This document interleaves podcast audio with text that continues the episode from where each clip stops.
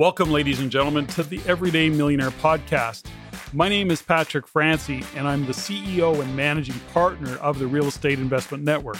In addition to being a business owner, I'm also a real estate investor, I'm a coach, a husband, recently a grandfather.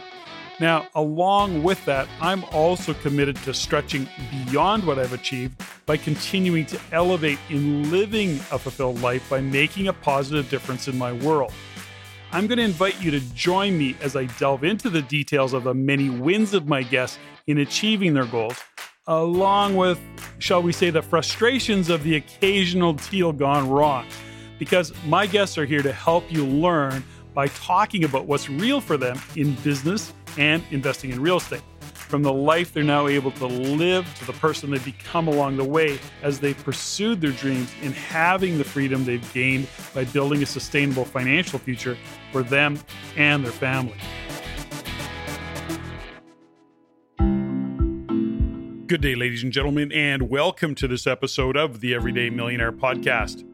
Before I introduce my guest, I'll begin by first thanking you for listening in and for your support and the feedback you provide us on the show, as well as to encourage you to continue to send your comments, your suggestions, or your questions directly to me at CEO at reincanada.com. That is CEO at REINCanada.com. And if you're inclined, I'd very much appreciate it if you were to share this show with your friends, your family, other people you know. How about even some people you don't know? Rate the show and comment on iTunes, Stitcher, SoundCloud, or whatever platform you happen to use to listen in. And while you're at it, please follow us on the Everyday Millionaire Facebook page. So thank you again for the feedback you provide the team and I. It is definitely appreciated.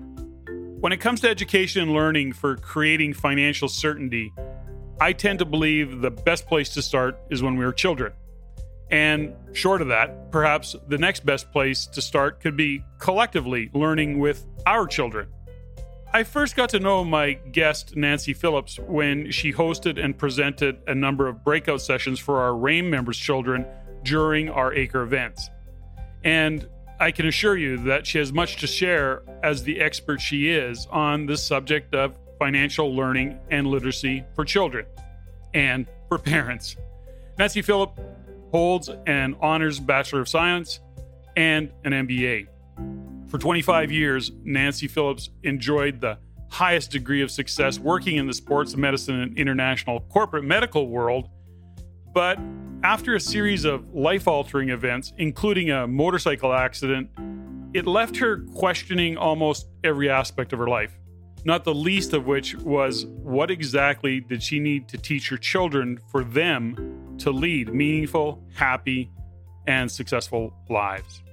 Out of that question was born her passion, her creativity, and the business, The Wela Way, where she is now a financial health author, a speaker, and Nancy has created a unique and incredibly comprehensive and simple program, a financial learning system, if you will, that combines personal values and success concepts with basic financial skills. She's combined her global research, her personal experience, and her desire for simplicity and relevance to develop these truly effective methods to help people create a life of meaning and financial well being. With a high focus on children, the Zeller-Weller Kids financial storybooks are just one example of effectiveness, as they've been successfully piloted with over 1,900 elementary school children. But having said that, the Wela Way resources are for both adults and youth. The Wela Way programs have been successfully reviewed by the Financial Industry Regulatory Authority, the FINRA, and are used internationally by families and financial professionals with their clients. Her work has been featured on ABC News, CBC News, CNN, and other media outlets. And I just know you're going to be glad you joined me to listen in on this fascinating money conversation with Nancy Phillips. Please join me as I have a conversation about money.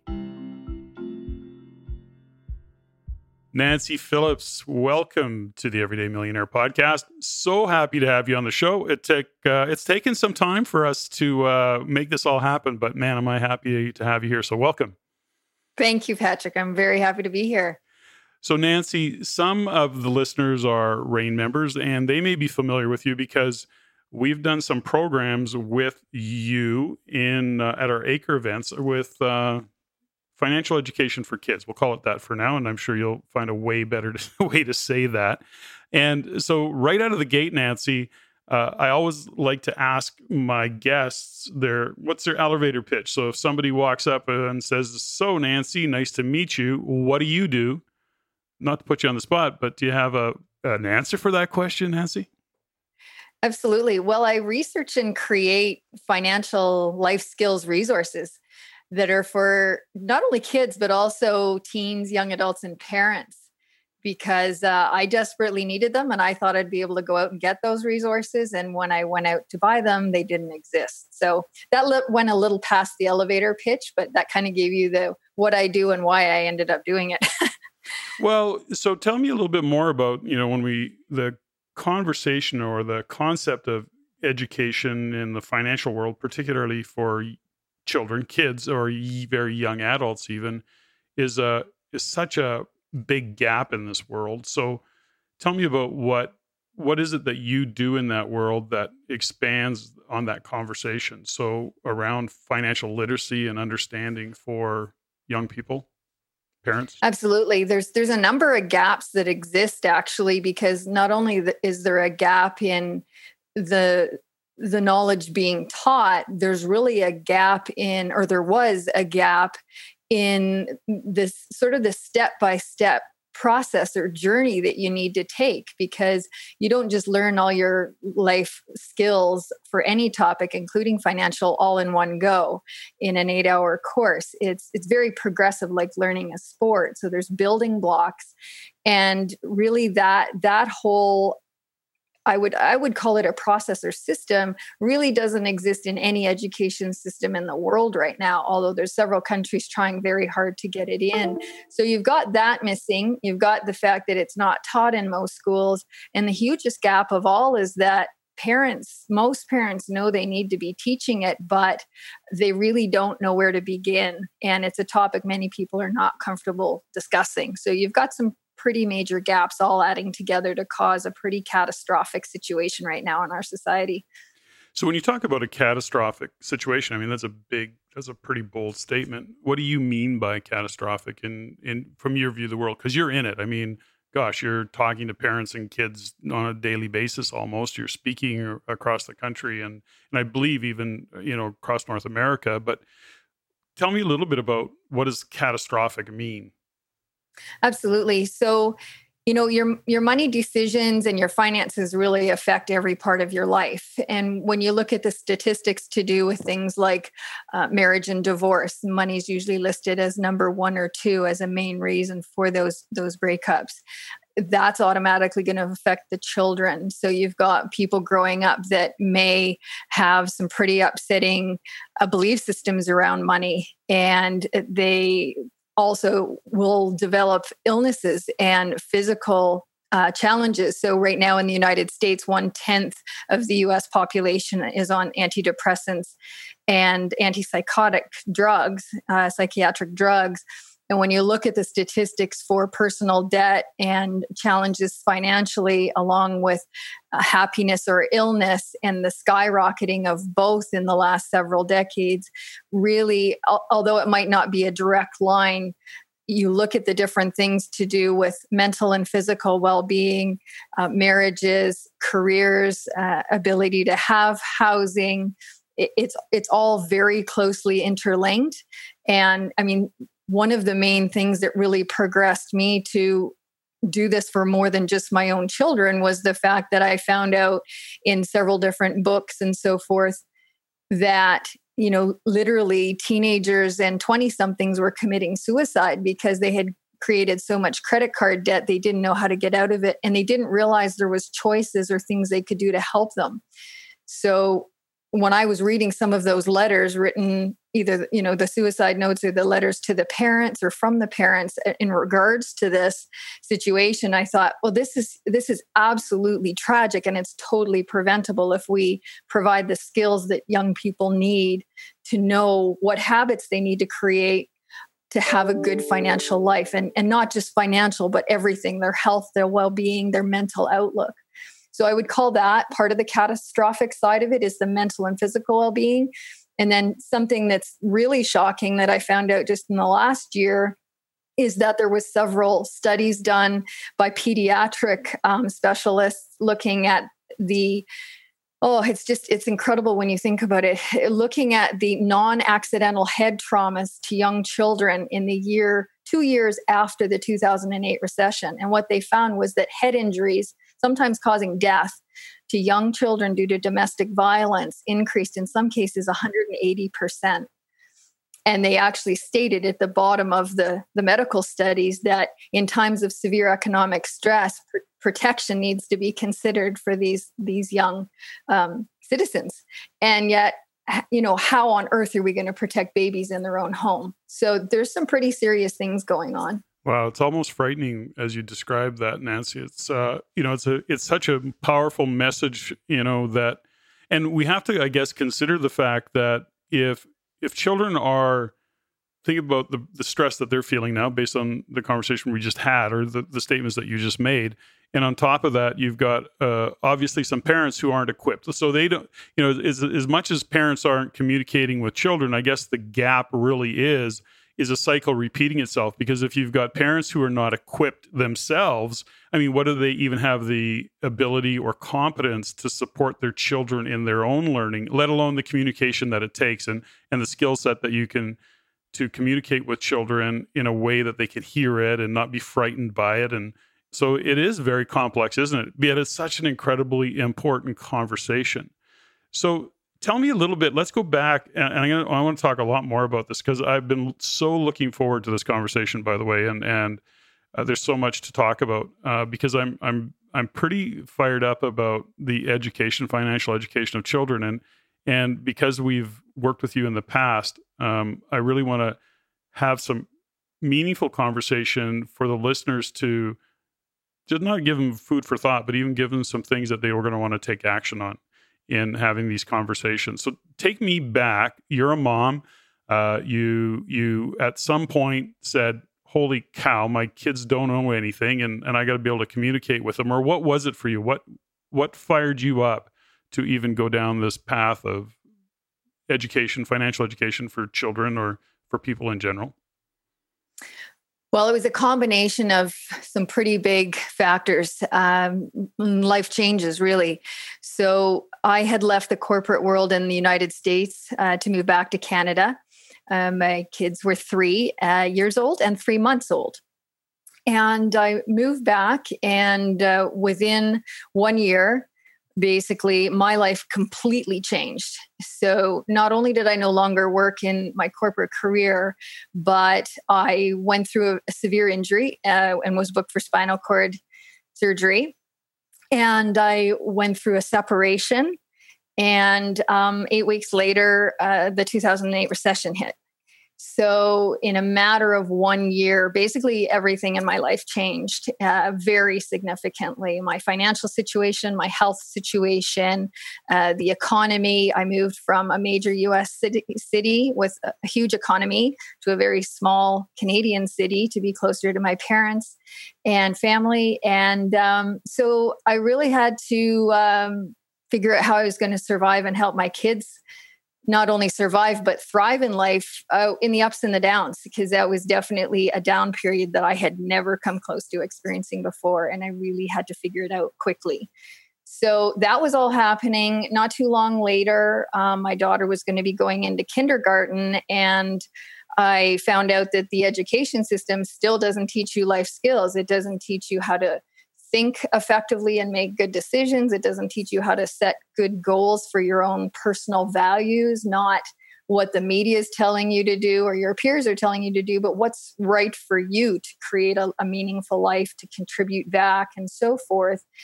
And so when I, I saw this and I was like, I, I can't believe they're still not teaching you what you need to know to create a fantastic, extraordinary life.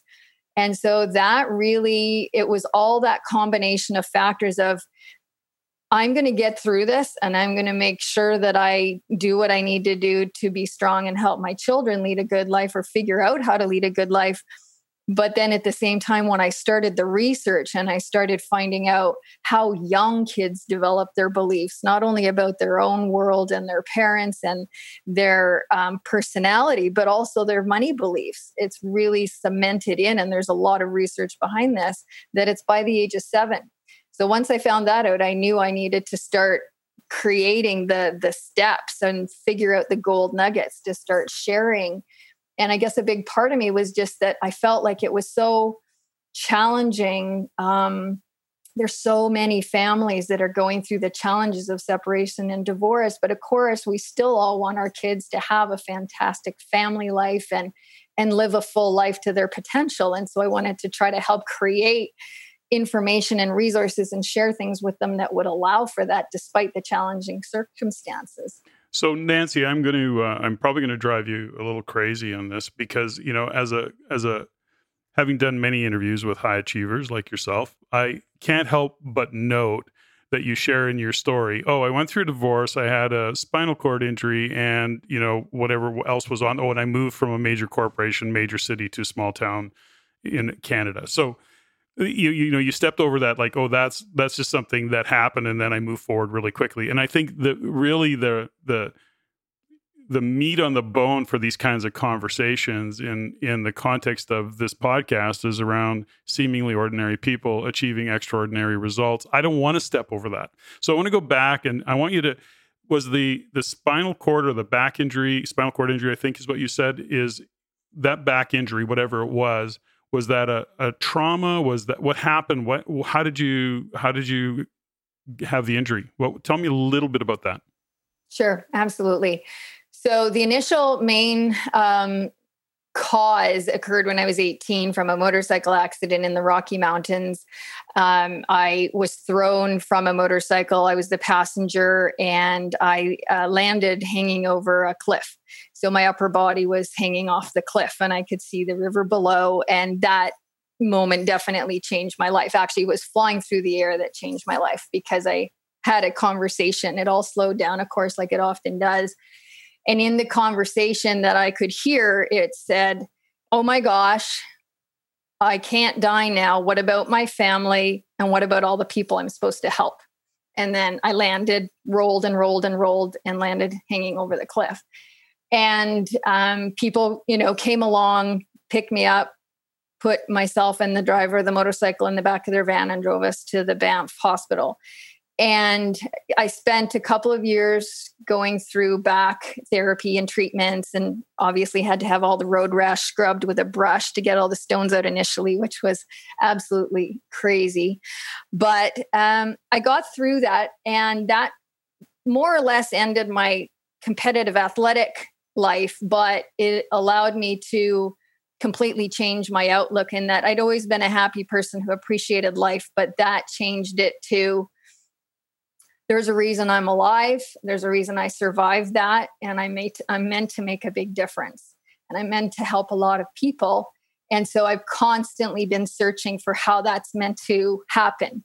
And because I was very involved in science and, and sports medicine and so forth, I assumed it would always be through helping patients. That's why I took kinesiology. I worked in sports med clinics. I eventually worked in the corporate world to help develop medical products, orthopedic products with surgeons and engineers. And so that's how I thought it was all meant to happen. But I I knew uh, during that that time in the U.S. that that wasn't all there was. There there was more. There was supposed to be more more people that that I could help somehow. I didn't know how. And so to go to the injury that that occurred 10 years ago, so I had given birth to my second baby and we moved from the US when he was 12 weeks old we got here and we ended up in a three story house and i was wanting to get unpacked and get settled because i had two little kids to take care of and and um, i was carrying uh, boxes quite a bit up and down the stairs trying to get things done and i, I basically um, blew a disc in my back and it shot shot out basically and sat right on the sciatic nerve which is the huge nerve that runs down your leg. So uh, that that was what happened acutely uh, 10 years ago so those that was a that was literally a you know a tipping point or a fork in the road for you. And during that time, were you what you you mentioned something about athleticism or you were an athlete? Were you doing a you said a competitive? Were you doing competitive sports back then, or a competitive sport prior to the injury? I guess prior to the motorcycle accident. In high school, I actually ended up competing um, in. It was kind of. It's not the way I would have planned it, but I ended up competing actually in five different sports in high school and won Toronto championships in five sports. I had been kind of at a club level in gymnastics and tennis, but then when I went to high school, the high school coaches were, you know, of course, they want to win city championships, so they recruit. So then I got very aggressively recruited for other sports too. So I ended up playing five five sports that we won the championships in. And um, I hadn't really decided which one I was going to go forward with in university or scholarship or whatever. And then I didn't really get the choice after that because of the motorcycle accident. So when you went to the US after you recovered to the degree you covered, it took a couple of years to kind of get you back up and you feeling like you so you're walking, talking, doing all the things that you're doing and you can be some level of act, active again. Um, mm-hmm. You went to the US and what were you doing in the US in the corporate world at that time? So in the corporate world, well, I was in the orthopedic side of things, worked for a very large orthopedics company. And uh, generally, I, I, was in business development and global product management and so forth. So, really working to bring new products to market to help people. So, the surgeons would quite often say, okay, I have a, I have a lot of patients going through this. We need to develop something to help help these patients. And so we would continually be testing ideas, creating concepts, um, creating the product to try on different patients. And then eventually, if it was working and it made sense and we could create it in a good, effective way that people could actually use, then we would bring it to market and and uh, and help those patients. So you're you're going through this traumatic time ten years ago. So is that is that about the time that you went through the separation slash divorce with your husband? And yes. so you're dealing with the pain of that, the pain, the physical pain, the the move, all of the things that are going on. Frightening time, and Very. and uncertain times. I'm sure. When you look back on that, because in my observation, my own my own experience, but certainly in my observation of others, is that we can look back sometimes on that and go, we ha- I had to do that to be where I am today.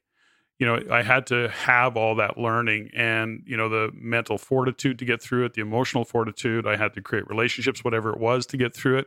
When you look back at that time, do you see, you know, now 10 years later or whatever it's been, 12 years later, do you see where you, that was all kind of meant to be? Or do you, do you, can you visit that and see where it makes sense now? I absolutely can. Uh, I have to say it was incredibly painful. Um, but because of the the challenges for me, I had always used exercise to help me through stressful times. And because I couldn't really walk, I couldn't travel because I couldn't sit in a vehicle, couldn't do the normal things that I did to relieve stress. And so I began to just delve into the research and the writing and that really saved me.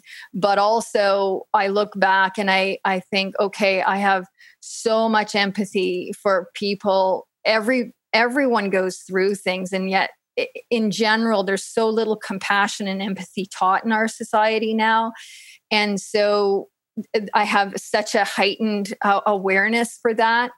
And also i look back and i think I should have forgiven myself so much sooner. I was so hard on myself. I would never have been that hard on a friend or, or a stranger.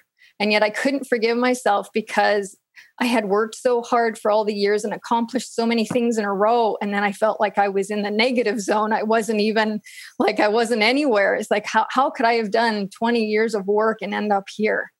Um, so I think that in general, we're we're very hard on ourselves. And if we can forgive and say, okay, you know what? I made a lot of mistakes here, or maybe I didn't. You know, what did I do that was so bad? um, but there's people have gone through tough times before. I can certainly figure this out and and and and look and and look for the answers. And so I think that's a huge part in having developed the, the resources that I've developed is because I, I do feel for everyone who's having challenges figuring out what's the next step.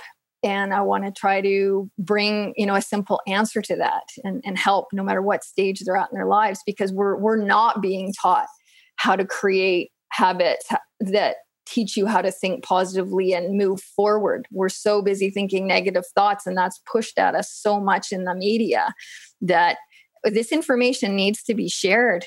And uh, if if I can, like, I already know I've helped save a couple of lives, and and that in itself is enough, right? That's it's one life at a time, like Anthony Robbins says. But if we can change hundreds of thousands or millions of lives, then why not do that too? If the information's powerful enough.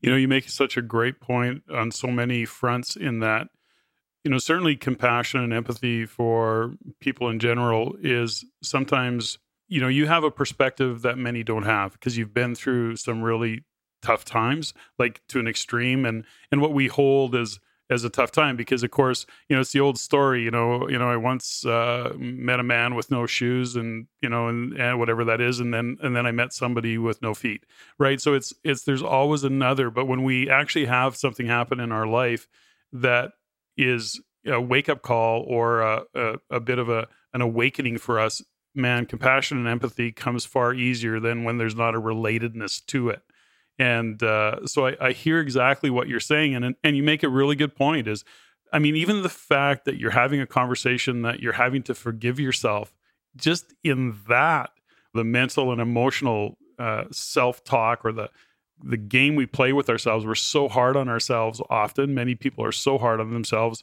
And you know, what are you really giving for having to forgive yourself for? You're being human. You're doing the best you can. Yet, you know, you have an accident, you go through a divorce, you have to go through what you go through to move back to Canada for all the reasons you're doing it. You're doing the best you can always. So it's just so interesting.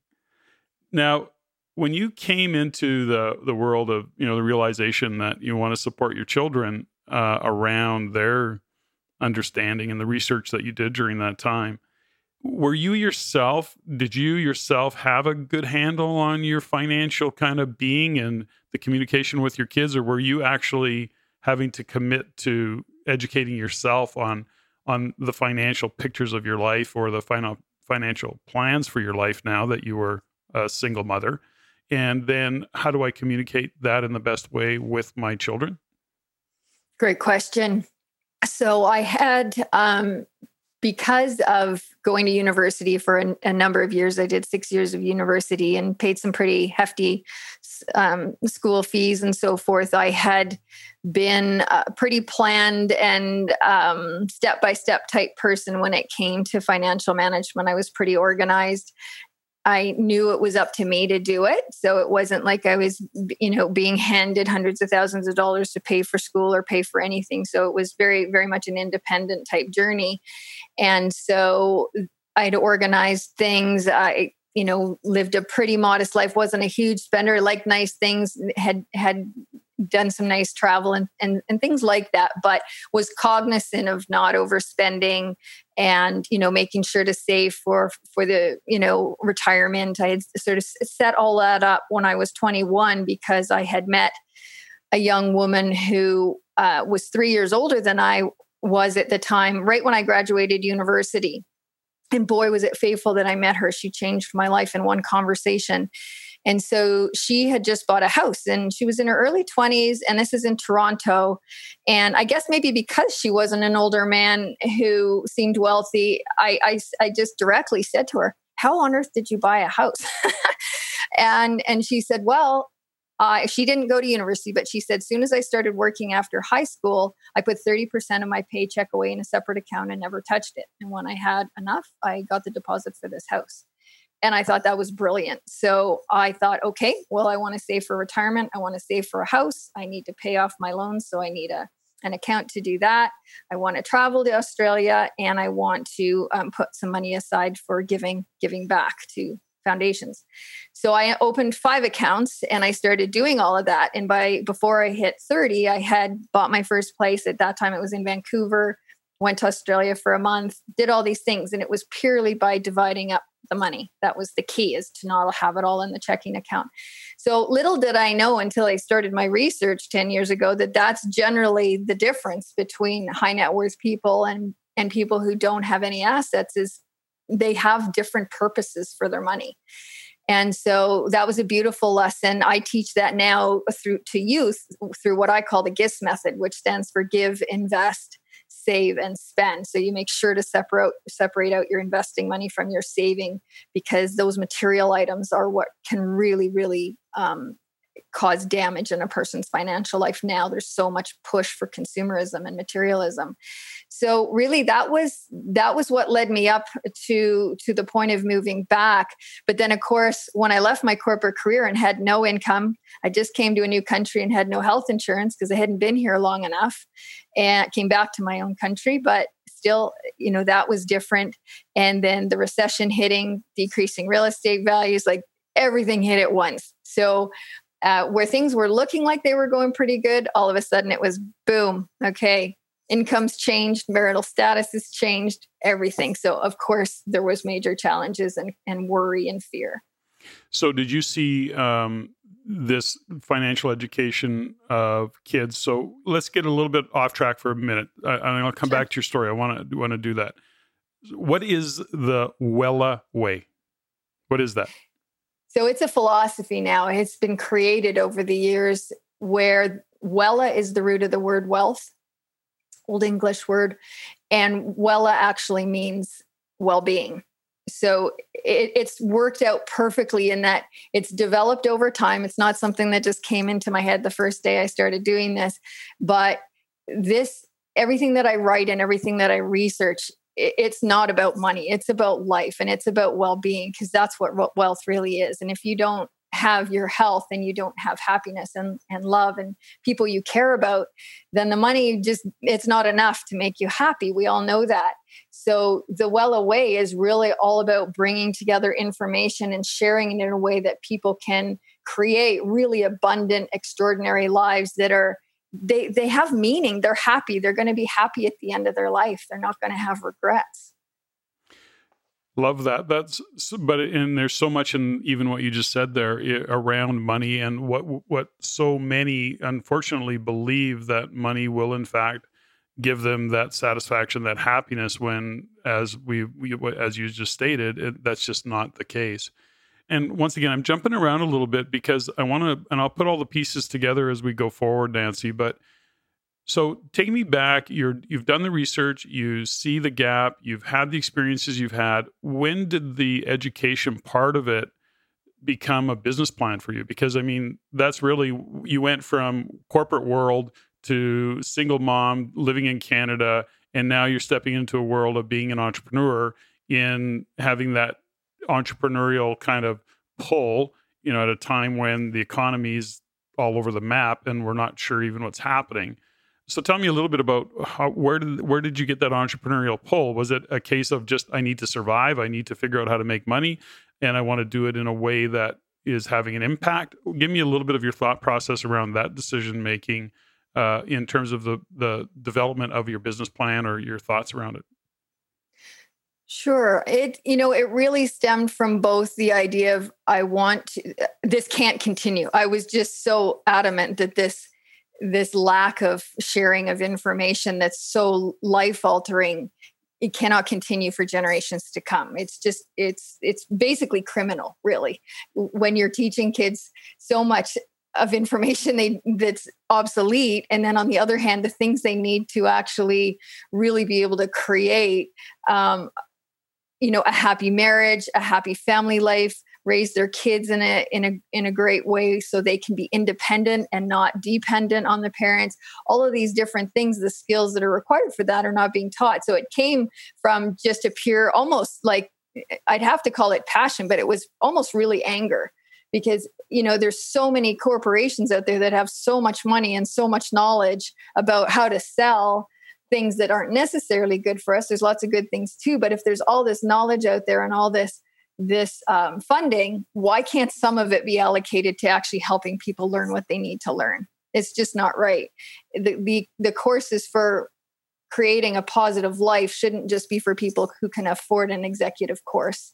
It's not it, that was what really hit me was i heard some brilliant speakers in my 20s but if i hadn't been in the corporate world i never would have heard them and the first time I heard Brian Tracy speak, and I was 24, I thought, why didn't I hear this stuff when I was 12 or 13 when I was trying to decide what to do with my life? It would have changed everything.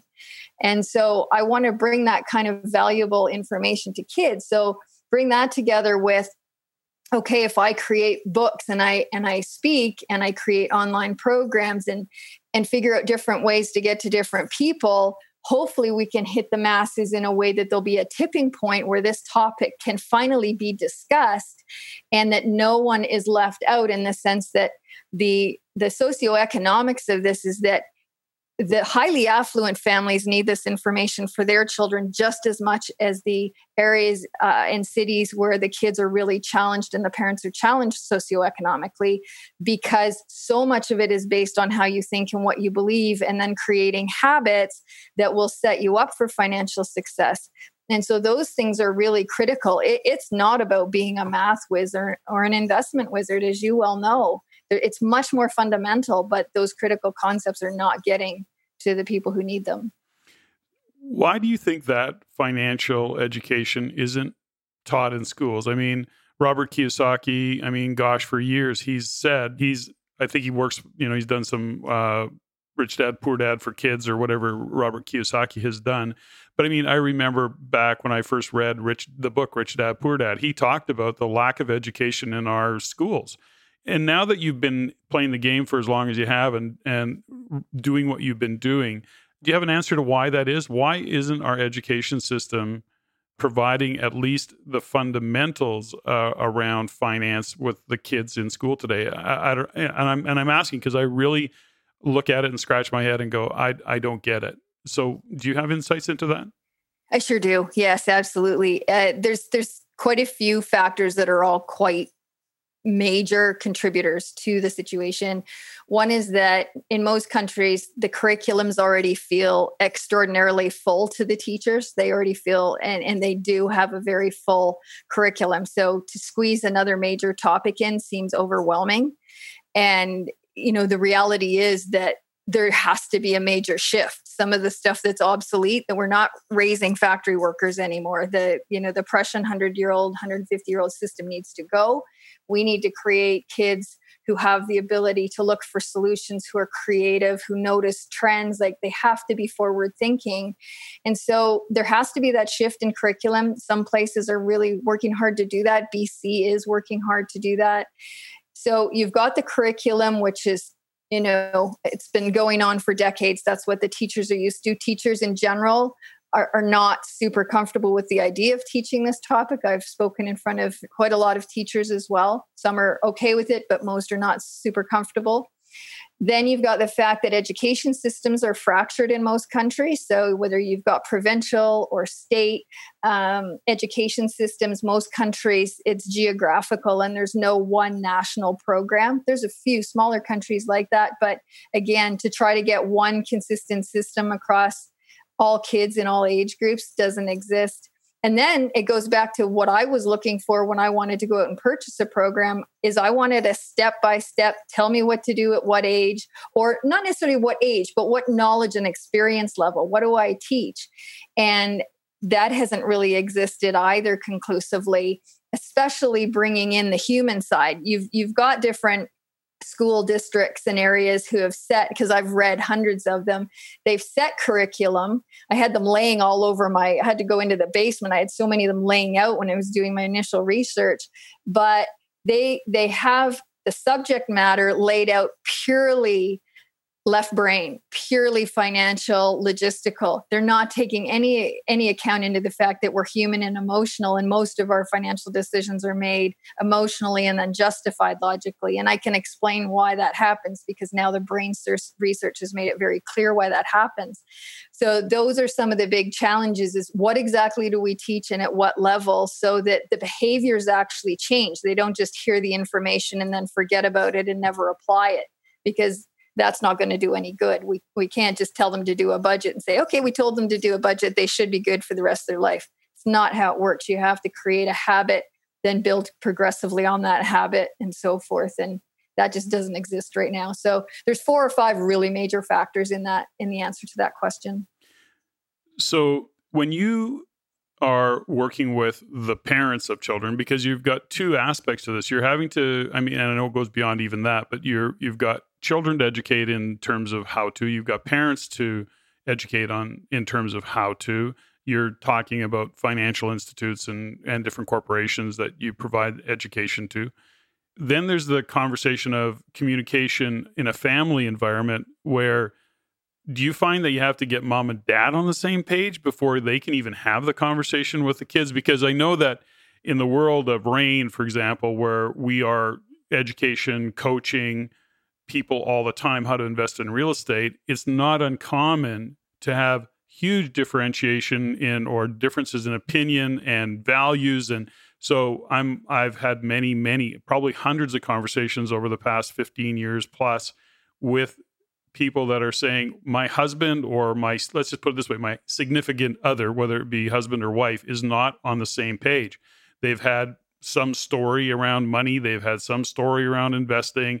Even in the conflict of a couple that is trying to create a financial future how do they even communicate that with their children? Do you follow that? I mean gosh there's a breakdown at that point. And even if as a couple they're on the same page do they have the ability to communicate it in a way? So i guess you know in in this conversation if you were to given the listeners that are that listen to this particular podcast what is some of the information that you want to give them as listeners in, in terms of communication around with their kids with their significant others their belief systems around money perhaps? I mean there's lots of directions we could go with the conversation but let's just start with the education of parents versus the education of kids and bringing that together is that what your program does, for example? Yes, and that's where it really helps parents eh, try to, you know, get on that same page because there are fundamental skills, very very simple skills that you can teach your children to really help them get off to a great financial start, but the parents need to agree on certain I guess premises or or beginning points which is that you know we don't buy them every single thing that, that they want. You know it's not christmas all year round because creating an attitude of entitlement is is devastating for a child once they become an adult because they don't have the work ethic or the resiliency or even the attitude of well you know i should work to get this and i can work to get this it, it really puts them at a major disadvantage. And there's a lot of a lot of research scientifically around that. Dr Britta Hoft is the leader in that area of the attitude of entitlement and how damaging that is. So getting the parents to have common ground is a big part of what the storybooks do for parents with young children because it gives them some of the most important topics like needs versus wants or the GIST method, dividing up the money. And it starts to give them a few really critical topics around which they can start to build their child's financial future. But it also, like with the GIST method, as the child divides up any income they have, whether it's from chores or allowance, they begin to think about their own goals not not what the parents are telling them but what they're thinking of. So what charitable organization would they like to help? Maybe they like animals so they help the SPCA so it starts to create independent thinking critical decision making all of these things that they need to develop to be successful and independent. And it gives the parents a structure to say okay i know this is a good thing for my kids to to to learn but it is important for the, the parents to have some discussions over really basic things such as you know i really believe our kids should learn to save their own money. They, they shouldn't be given everything they want. They need to learn the value of a dollar or else they're not going to treat their their valuables very well. You know, if it's sports equipment or whatever it is, they're not going to have the same respect if it's if the money is not eventually going through their own hands. It, it, it has to. You hear the horror stories about kids going off to college with a credit card. There was actually a girl standing in front of me a few months ago. I rarely go to Sephora about once a year to pick up a couple of things, uh, makeup type things, cream and so forth. And she walked up to the cashier, and the cashier said, "Oh, we can only we can only take debit at this cash register." And the girl looked at her card, and she's like, "Oh, I don't know which one this is. Um, let's try it out." So, you know, college student, clearly probably 21 years old. She didn't even know if she had a credit card or a debit card. So clearly the spending of money was not a big deal to her. It wasn't coming out of her account. It was, it was, she said it was her dad's. So just allowing them the opportunity to learn is critical. And that's something that parents can talk about uh, as a result of the resources helping them, you know, look at what topics are most important to cover. Is there, you know, are there some commonalities? So, you know, when we go back to talking about managing money and and entitlement and and what you just shared about the difference between a credit card and a debit card, you know, first off, is there a common, I guess, theme that you teach, which is to live beneath or below your means? Do you come back to that kind of a foundational thing, or is there a common anchor that you get to people to say, okay, here's what here's some of the things you got to watch for. Number one, don't buy your kids all everything that they want. Secondly, live below your means. Make sure that you've got a bucket over here called this is, you know, uh, for future savings. This is for vacations. This is for whatever. Do you, you break it down that way? Is there a common thread, I guess, or a common theme or a common challenge, I guess is what I'm really looking for that you see with couples that you are are talking to and speaking with before they even get into the education of their children? Well, you know, the common theme the common theme is that couples quite often almost eh, it's more common than uncommon have different family money wiring eh, belief systems, right? So the family money wiring goes back to that early childhood programming we were talking about that that occurs during the formative years. So one person may be very fearful about um, spending money, and they can that can actually uh, come come out in their financial habits in two ways. They may be fearful about ending up as a bag lady. I mean, there's some very, very successful, wealthy women out there who all have the fear of being a bag lady eventually. It's quite common in our society. So, fear can be expressed as either, okay, I've got money now, so I'm going to spend it because I, I may not have it in the future. So, they may end up as hoarders, or they may not spend anything and live way below their means and, and not even buy healthy fresh berries because they feel they only deserve canned food because they're so fearful. So so the money wiring can come out in really interesting ways but quite often couples don't have even close to the same money belief systems and that's where talking about it ahead of time is really important and i really uh, I wish there were premarital financial courses for everyone before they got married because that could change so many lives. Not to say that they're not going to get married, but that they can go into the marriage and have much clearer view of how to set things up you know whether it be the bank accounts the investing accounts and talk about okay how much should we allocate towards sports equipment and vacations? And the GIST method is really really powerful because it automatically allows you to live below your means without feeling like you're being hard done by. The key is that they start young though because to all of a sudden start living expense wise on only 50% of your income, that's going to be pretty hard for most adults unless they have a lot of disposable income. But if they start doing that as a teenager, and from their very first job, they live on 50% and then save 25 for things like houses, uh, their personal house, I mean, not investments, their house, their fridge, their cars, and so forth and then have their investing 15% or somewhere around there. Again, it, they can vary it a bit, but the key is that they're dividing it up. And then they're sticking kind of a wedge in so that even if their income goes up by, say, they get a huge, huge raise and they get 40,000 more a year or a huge income tax return, they're not going to just go and spend all of that it's going to it, the GIST method sticks with you no matter what your pay level is and allows you to to achieve your different goals. Because what it shows when you look at the research about asking people how much more they need to be financially set and happy no matter what the income level whether it's below 50 above 100 or above 500,000 everyone says they would be great if they only had about 30% more. And so it, it's not about the numbers. It's about what you're doing and we know that but how do we actually help people make what needs to happen happen? It's dividing it up like the GIST method and having it automatic because to save the money at the end of the month after the income comes into the, the checking account it's not going to happen. For most people it's too emotional and there's too much power and motivation to buy. That's that's what the you know the vendors are trying to get everyone to do is to buy product Yeah, there's you know, and and so in the world of gifts, so what I like about that foundation, that platform that you're you're basing it on, you know, give, invest, save, and then the last one, which is spend. So it, it doesn't. That's an important word to add to the platform, which is you know what have I got to spend, and so there's talks about the present and the future, and I think that's a really important foundation for people to to tap into and and start to work into their life and their conversations with their kids so that decisions are being made from that foundation from that platform. And i love that concept. And and and of course you, it's proven to work. For people who are listening right now because i've had so many well not same conversations as you but similar given what we do in in our world uh, versus what you do in yours and and there's lots of overlap. If somebody's listening to this, is there are there flags? Is you know if they if you know if they're listening to this and you would say these are some things that you should be paying attention to and and not be stepping over. You know there could be some flags that people aren't even aware of in in terms like do are you having conversations with your significant other about planning and money or are they always fights i guess that would be like if you're always fighting about money you know you have a fundamental issue that you're not dealing with is there other things like that, Nancy, that you would share?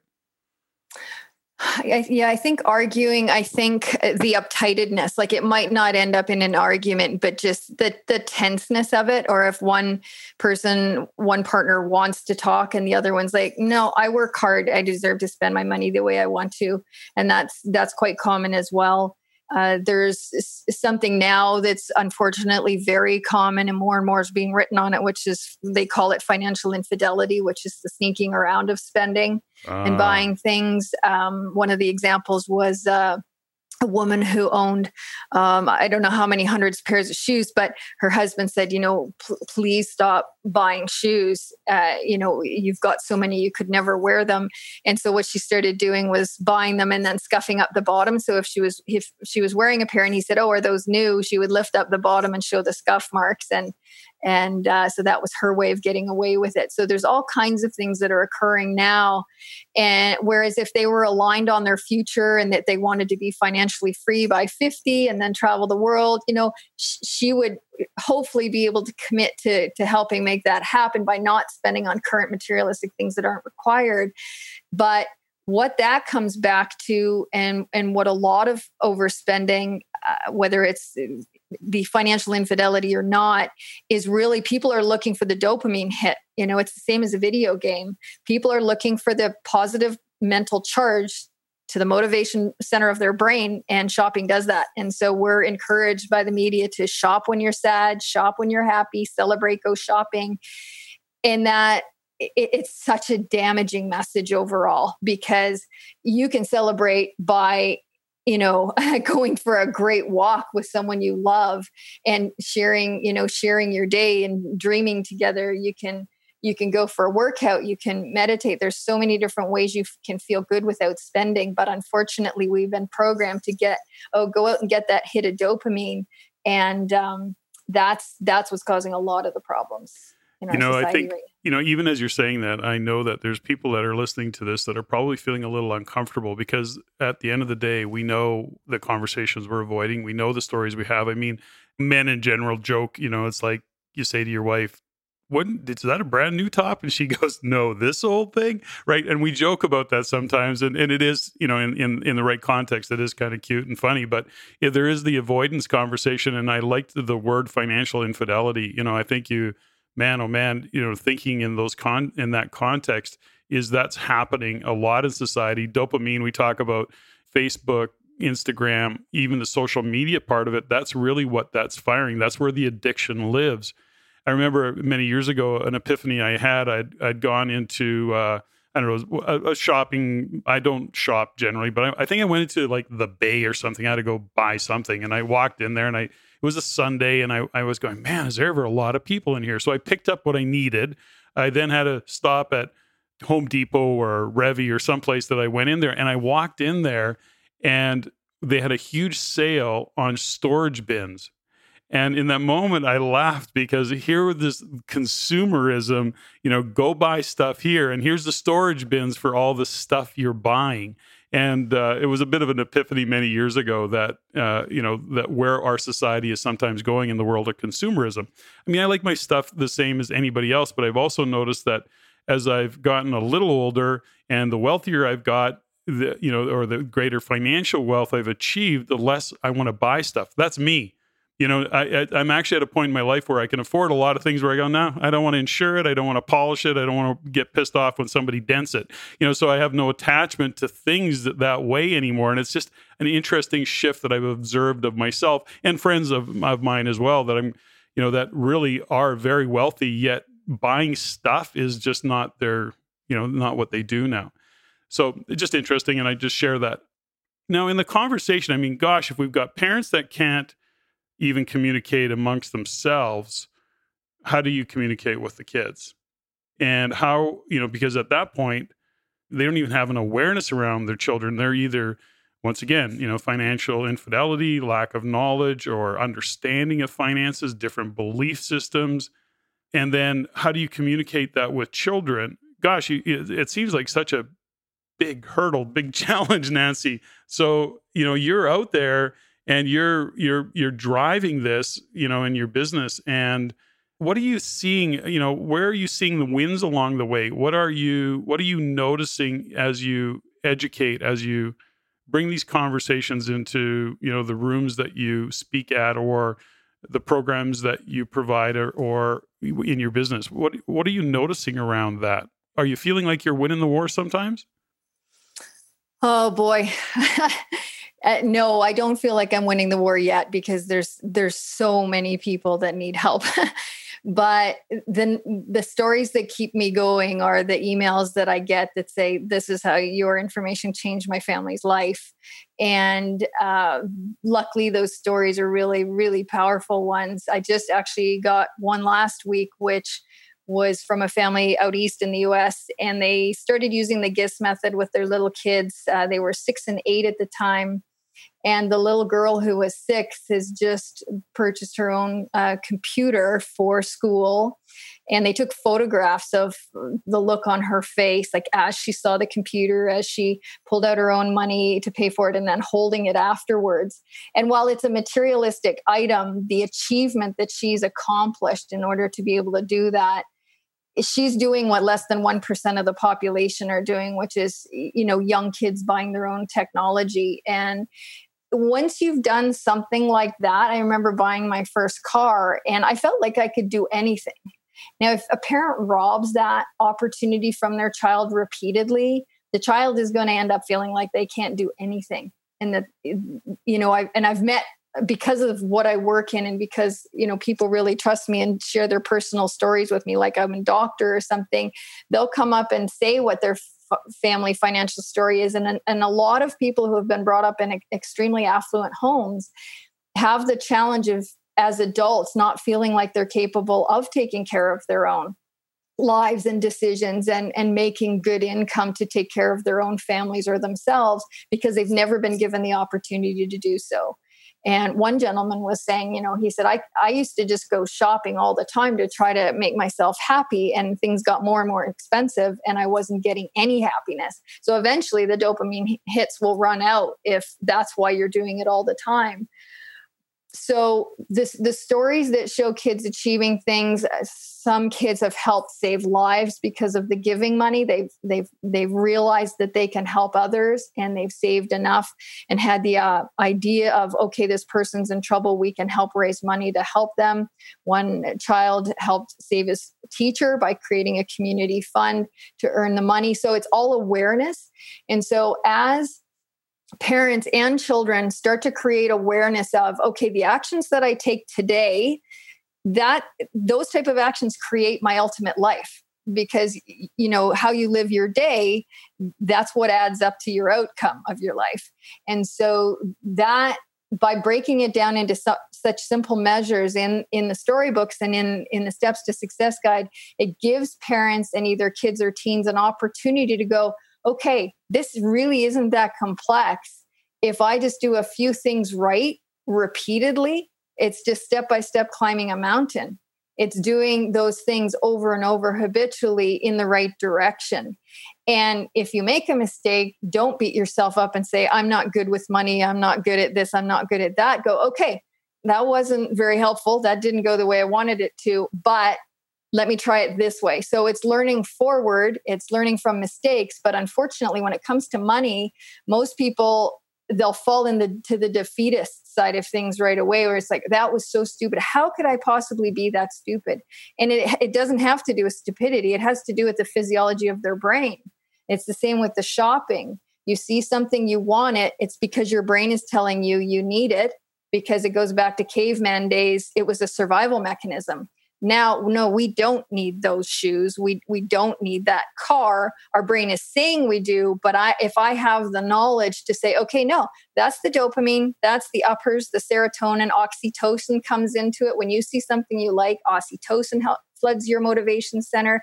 The love drug tells you oh i love those shoes or i love that car but if you have the awareness, and it's one of the messages that I share in all my talks, if you have the awareness to know that that's a physiological chemical effect and say, okay, look, no, I'm totally thinking emotionally. That's all just drugs in my brain. Step back, walk out of the store, put the item on hold if, if need be, but walk out of the store and ask yourself, okay, does buying this item fit into my life goals? Is this getting me closer to where I want to go or taking me away? Is it going to put me in debt and move me away from financial freedom? That I want so much. So just awareness of the fact that no, it's not stupidity, it's called humanity. And but there is something we can do about it. That's why that advice sleep on it is such a valuable tip because it's actually true. It allows you to go from your emotional revved up mind from your fight or flight state to calm down, think about it, see if it fits in your values and your goals. You know, it's interesting that you bring that up. A couple, well, a few years ago, and a couple of young ladies that we knew back then were both finding themselves buying too many clothes and too many shoes, and and really having trouble budgeting. And they were a little bit of financial uh, infidelity with their significant others, and and they're young, and uh, I would say mid twenties at the time. But they partnered as a you know two girlfriends, and they put an agreement together, which was when they felt the pull to buy an unnecessary pair of shoes or a, or a pair of shoes that they love that got to have these shoes or a top, what they did was they agreed to phone each other, have a conversation about it because they knew each other's uh, wardrobe, both fashion conscious, fashionistas, really cool. But then they would uh, they would have a conversation with each other and they'd question, "Do you really need that for your wardrobe? Really?" And then they would do the next step, which was leave it for five days 10 days even i think and, and, if in five days you still have a real pull to that piece of uh, of uh, fashion then certainly you would consider buying it then. But it was it was a whole bunch of little stumbles or blocks that they put in their way to uh, prevent themselves from overspending and it worked for them by the way. And it was a really i thought it was pretty uh, innovative. I don't know how they came to it but it, i thought it was good for you. You know that was it given the challenges that they'd faced financially and and the hole that they'd dug for themselves. They dug themselves out of the hole and actually came up uh, on the other side of it. So it was kind of cool. That's a fantastic story. And it's a great, great story because when you declare something verbally and then you make an agreement with somebody else, that takes things to a whole other level. So when you go back to the, you know, the college student that didn't know the difference between a debit card and a credit card, Nancy, do you think that given the years that you've been on this earth and that what you've seen in terms of progress of money and, and, and how much digital currency. I mean, put a check in front of anybody now and they'd have probably challenges writing a check because it's like, you know, it'd be like a rotary phone. We just don't do it anymore or very rarely. I mean, corporately we do, but not personally. Do you think there's a detachment that's also causing a problem because of the digital world of finance? Like you're not seeing it. It's just it, all it is is a number. It's there's no even physical touch for money that much anymore. I mean, gosh, it doesn't matter what it is. You put it on your debit card for two bucks. If you're that way, I, I still like to handle cash, but lots of people don't. Do you see that as a, a challenge? Yeah. Yes, yeah. And that's one of the reasons I use the word catastrophic because if we don't teach our children and young adults how to manage money well and start to understand how their brain is working around this topic, the devastation financially will be much larger and much grander in the years ahead. And this is why. So when you use cash, the insula in your brain is the pain mechanism. And when you use cash and you hand it over, the insula fires. So your it's the pain and disgust center basically. So you feel a little wave uh, of heat, pain, whatever. Your stomach might feel a bit sick if it's a bigger purchase. So that's that's the insula. Now, when you use uh, plastic or your phone or any kind of technology to buy something, that part of your brain does not fire at all. So they have brain scans showing that. So our children are growing up in a world where there is no mental physical awareness of what's being spent. So it could be $1, it could be $1,000. And that's happening on iPads all the time. The first lawsuit was about six years ago, I think, in England. And it was a grandfather whose grandson, uh, the, the credit card of the grandfather was attached to a game uh, in the iPad in a software of, of the game. And the, and the baby did not know that when he was pushing a certain button, it was charging. And so this kind of stuff is happening all the time now. And so you can literally spend thousands of dollars without knowing, and, and that is happening. And it's and it's it can be catastrophic for families. So, uh, to answer your question, it's absolutely an issue. And that's one of the reasons I actually still recommend that parents with young children, even teens, get them to to handle cash get them to count it out use the GIST method. So there is some kind of relationship to what that means. Otherwise it, it, there's no tangibility. Like kids are very concrete. Atm there's a joke. Atm to a child means all the money because it just keeps shooting out right? Yeah, yeah. so they have no idea that you had to work for that money.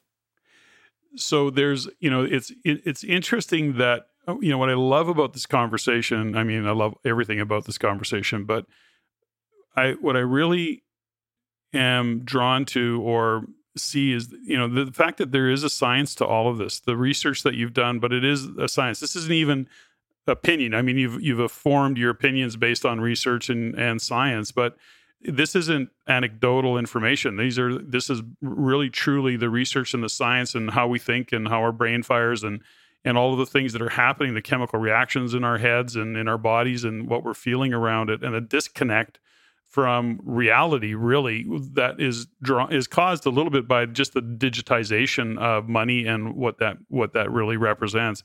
I've talked to uh, more than a couple of parents you know that talk about the games the kids are playing and now they have to buy i don't know i, I don't i really don't know i'm just going by the stories that there's tokens that they can buy to extend the game and credit cards are attached to that and the kids are you know allowed to actually spend let's say $20 to be able to advance the game. You know they actually have a budget for it but some kids get into the game and the next thing you know the the, the parents are experiencing a 50 or a hundred dollar charge on a credit card for their children to complete this game off of whatever tablet or computer they're playing for. And, and it's it's just such a big shift from and that's only been really in the past what five seven years? I don't know what is the time frame it's, it's happening very quickly.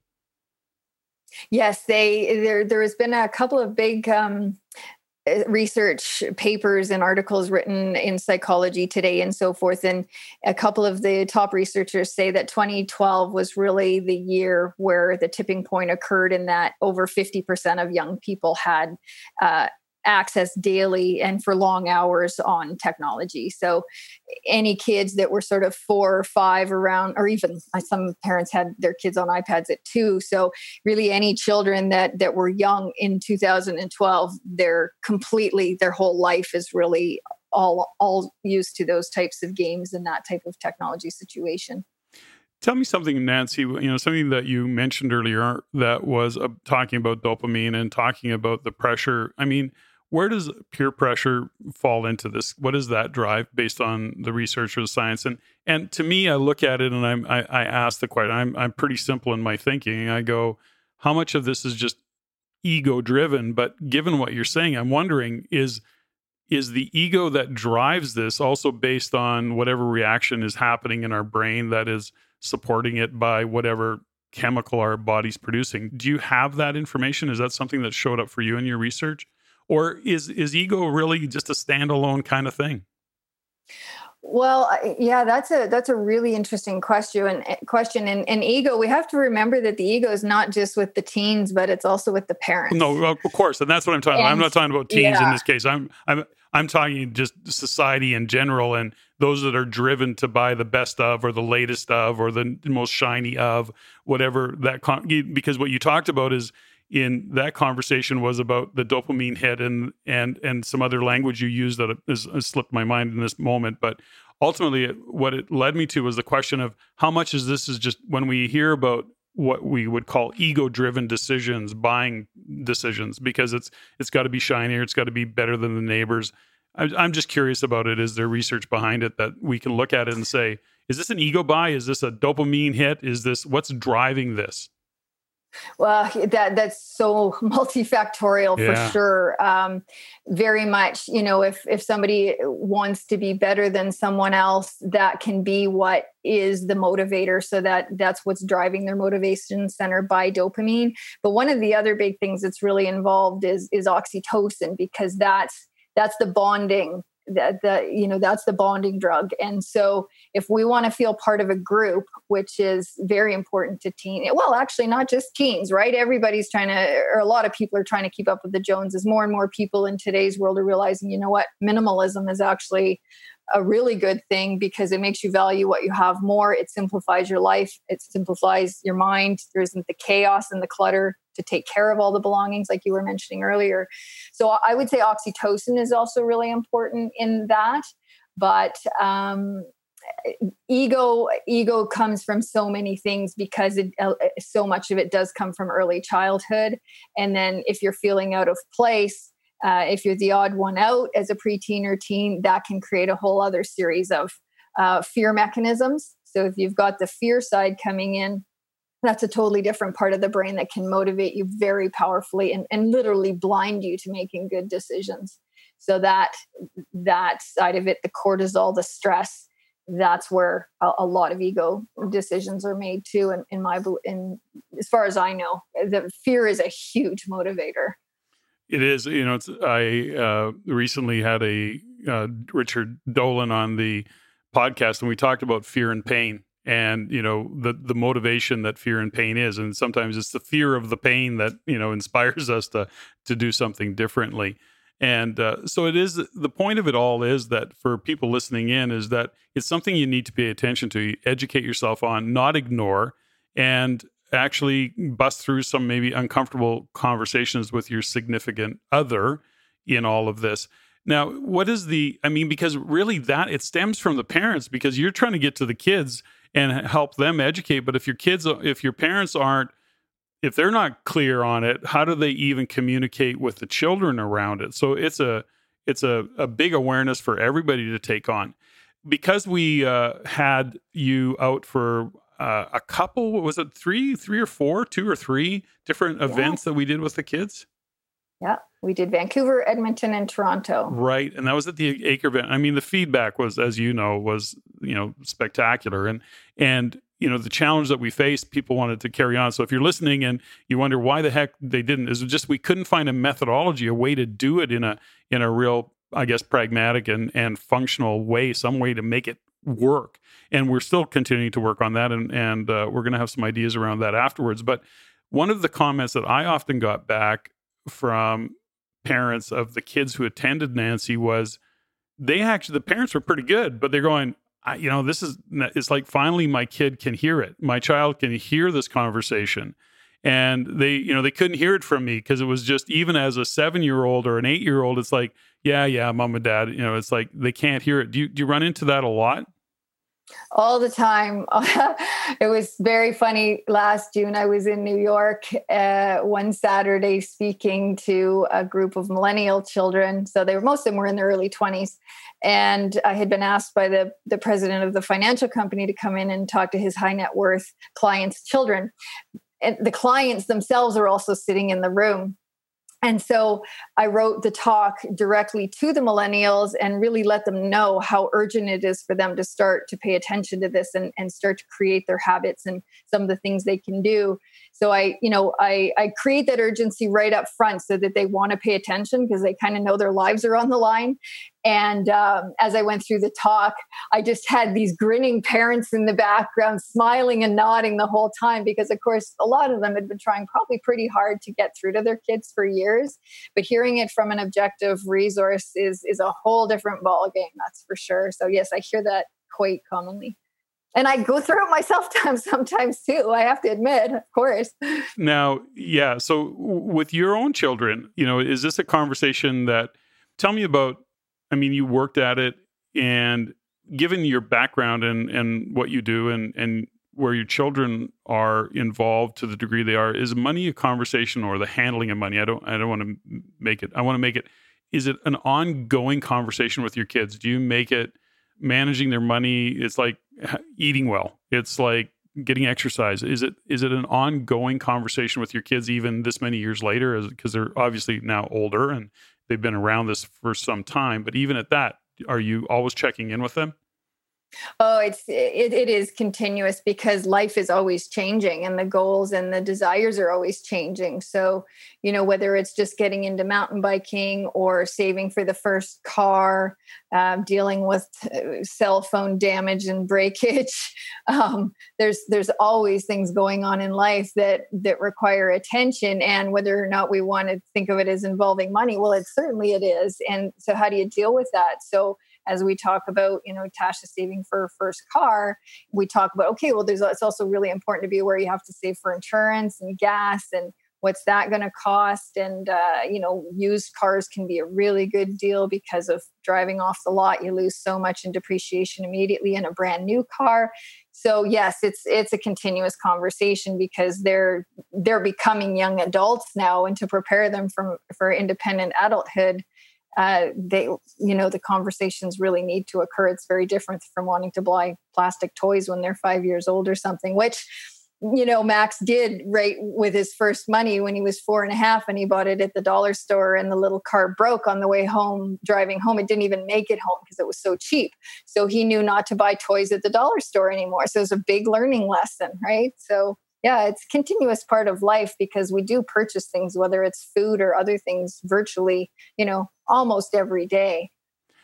You know you uh, you talked about broken cell phone. I mean gosh think about how that all these that's a conversation that wouldn't have happened not that many years ago is these are all new challenges that our kids are facing as well.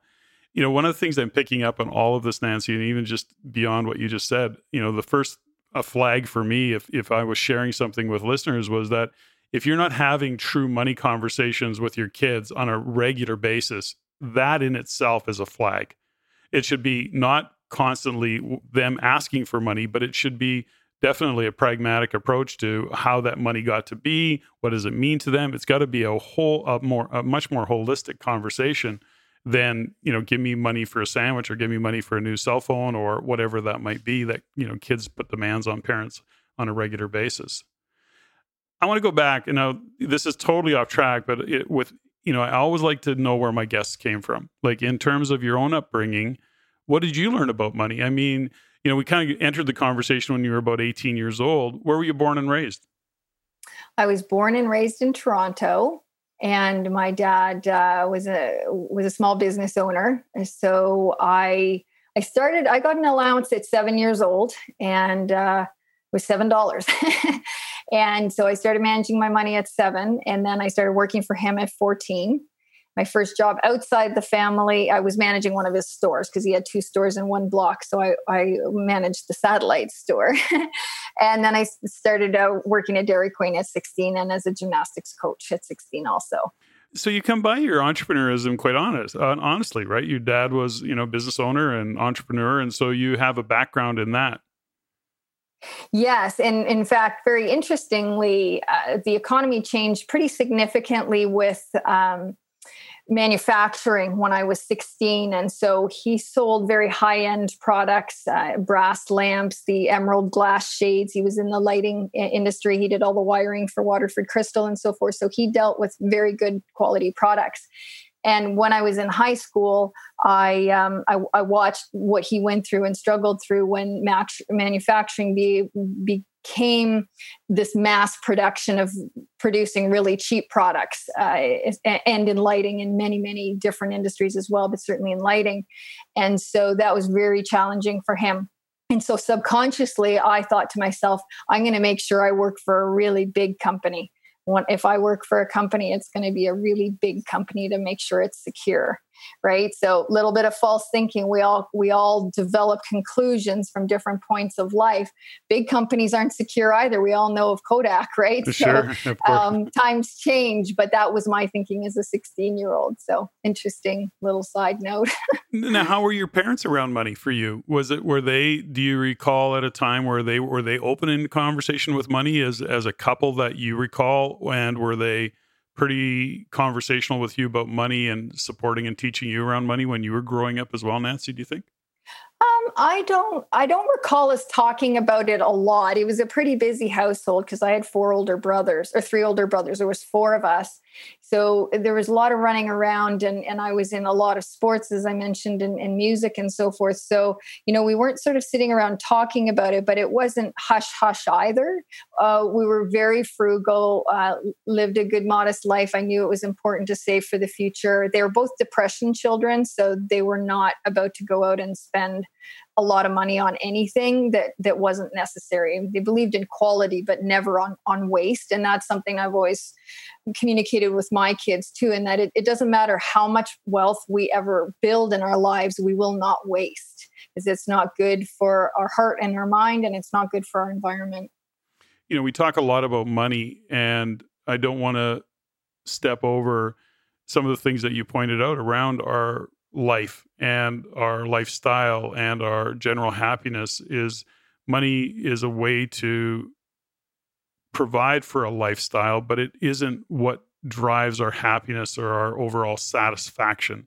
And people get attached to that i think and those are lessons that i think we all know them. It's getting connected to it and reconnected to it sometimes in the realization. And and as much as we don't want to admit it we i think that most realize that it isn't money that makes you happy. It really, really isn't because, of course, you know we talk about it, or we've we've had many. Con- I've had many conversations with you know people around what the money provides a cool life, but it's not what makes them happy. The relationships that they have and the their health and all of the things that have meaning, memories for sure, as opposed to the material things. And those can be created without money. So it's not that money's a bad thing, and that's not what we're saying here at all, but how we manage it, how we look at our, our and view the world around money, I think is just so important to shift. And what are we doing as a culture and as a society and supporting our kids as they go into the future? These are changing times. You know, you and I both came or or in that boomer world, we came from parents that are came from a, a tough time, you know, raising four children, and and I was the same way. I actually had three sisters, and I was the brother, so I, I have a, a slightly different relatedness, but four kids. But the point is, is that you know these are times that we as parents, if you want responsibility around supporting our children, I think the financial education of our children is more important today than it even was with us, and it was important to us, but gosh, with the shift of what we talk about digital currency and now blockchain and cryptocurrencies and uh, the speed of light and and devices called you know smartphones and iPads and all of the things that go along there is a detachment around dollars and cents and I think as parents it's we have to be responsible for that absolutely. The the increased speed and the decreased emotion is is like an equation that that can lead to serious consequences positive or negative much more quickly. And with the lack of knowledge it can lead to the negative consequences more commonly.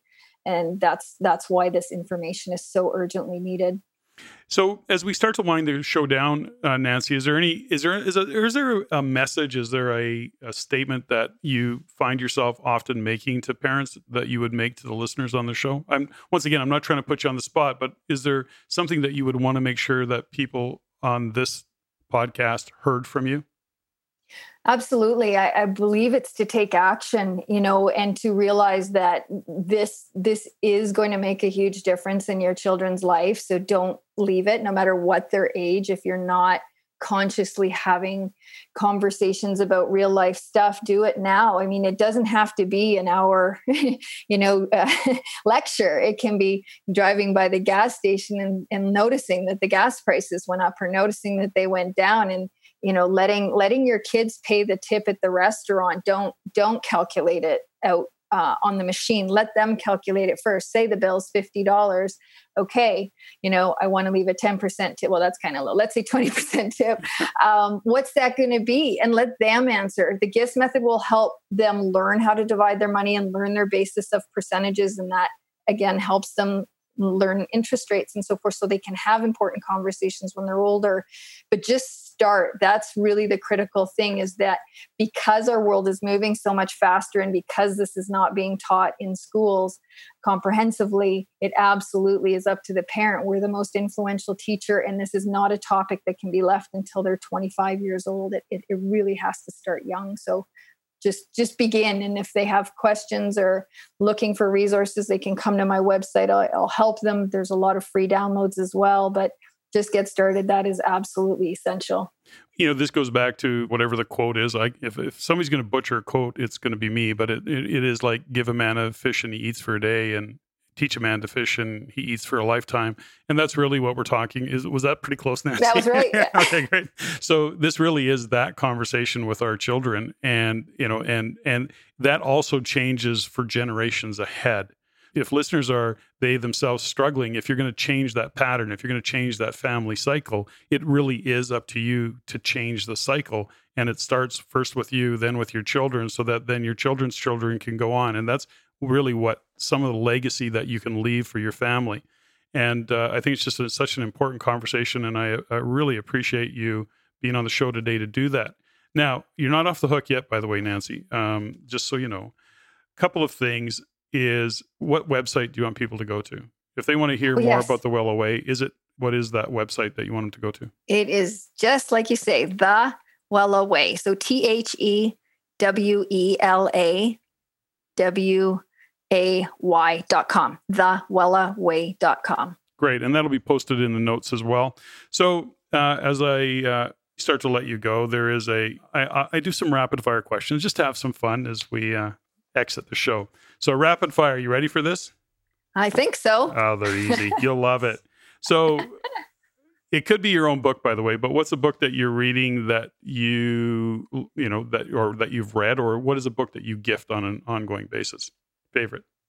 Ooh, that's a tough one. I've read a lot of good ones this year. Breaking the Habit of Being Yourself by Joe Dispenza. Cool. What's your favorite swear word?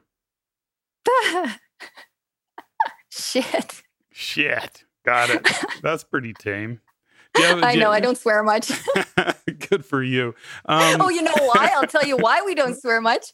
Because we, I said that once as a teenager. This cookie jar fell on my head off the fridge, and I said that word, and my parents were so appalled that um, yeah we i had to if anytime i swore i had to put money in the jar.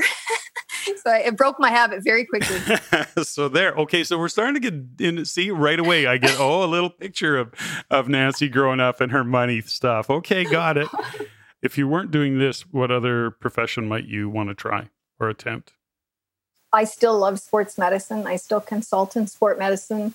Uh, love helping people be able to get back and be active and love their life if I wasn't doing either that or the financial life skills, well, I wish I had the talent of an artist, but I, I don't. I would not be able to make a living, but I would love to have been given the gifts of, of singing and, and painting for sure. Yeah. Yeah. You, I wish I was given that gift. I, I, mean, I've often thought, wouldn't it be great to be able to play music? And uh, I can barely play the radio. So that's definitely off the charts for me. If heaven exists, what would you like to hear God say when you get to the gates? Thank you for doing what you were supposed to do. Awesome. On a scale of one to 10, how weird do you think you are? how weird. Wow. Oh, I know I'm very cerebral, that's for sure. Um, yeah, I'm, I'm, not. I'm not a super common type person in the sense of got a real severely introverted side and yet I'm very friendly and extroverted. Uh, how weird. 10. Why not 10? Why not 10? Interesting. room, desk, or your car? What do you clean first? Mm, desk or car room. Clear, clear the clutter. Uh, do you have a Well, I try to keep them all fairly clean. I like my car clean too, for sure. nice? What uh, do you have a favorite tune? A favorite tune. Um, well, the one that just jumped into my head when you said that is "Life is a Highway" because I used to listen to that all the time driving up to Whistler from Vancouver when I lived in Vancouver in the '90s and went skiing in Whistler. All Oh, but that's such a great song. Do you have a favorite movie? oh, interesting. I think it would still have to be Sound of Music from my childhood. Wow. What are you grateful for? Oh, so much. Mostly family, uh, surviving the hard times, um, and all the all the wonderful resources that helped me through that. Being able to learn and being free, like just the fact that we live in this country and we can do what interests us, uh, and and being able to walk, very much. Nancy Phillips, I am so grateful to have had you on the show. And uh, you know, I'm I'm grateful for my life, for my health always, and for my wife and my family. And uh, thank you so much. I think the message that you shared today is so powerful and so important for people to pay attention to and dig into. And and I'm looking forward to uh, as we, we pre-show everybody. We you know Nancy and I had a little bit of a conversation about how we can start to fold this work into what we do as an organization. And uh, my commitment is to come up with some way to do that because I still believe it's so incredibly important. If we're going to change lives and change the world, this is a great place to start. So, Nancy, once again, thank you so much. Thank you so much, Patrick. It was an absolute pleasure. Ladies and gentlemen, thank you for listening. If you found value in the podcast, please take the time to rate and review and share with others. Share with your friends. As it is my goal to always improve and to provide the highest value for you, the listener. If you have any comments, suggestions, or questions you'd like answered, please email me at ceo at reincanada.com. That's CEO at R E I N Canada.com. I look forward to hearing from you. And until next time, Patrick out.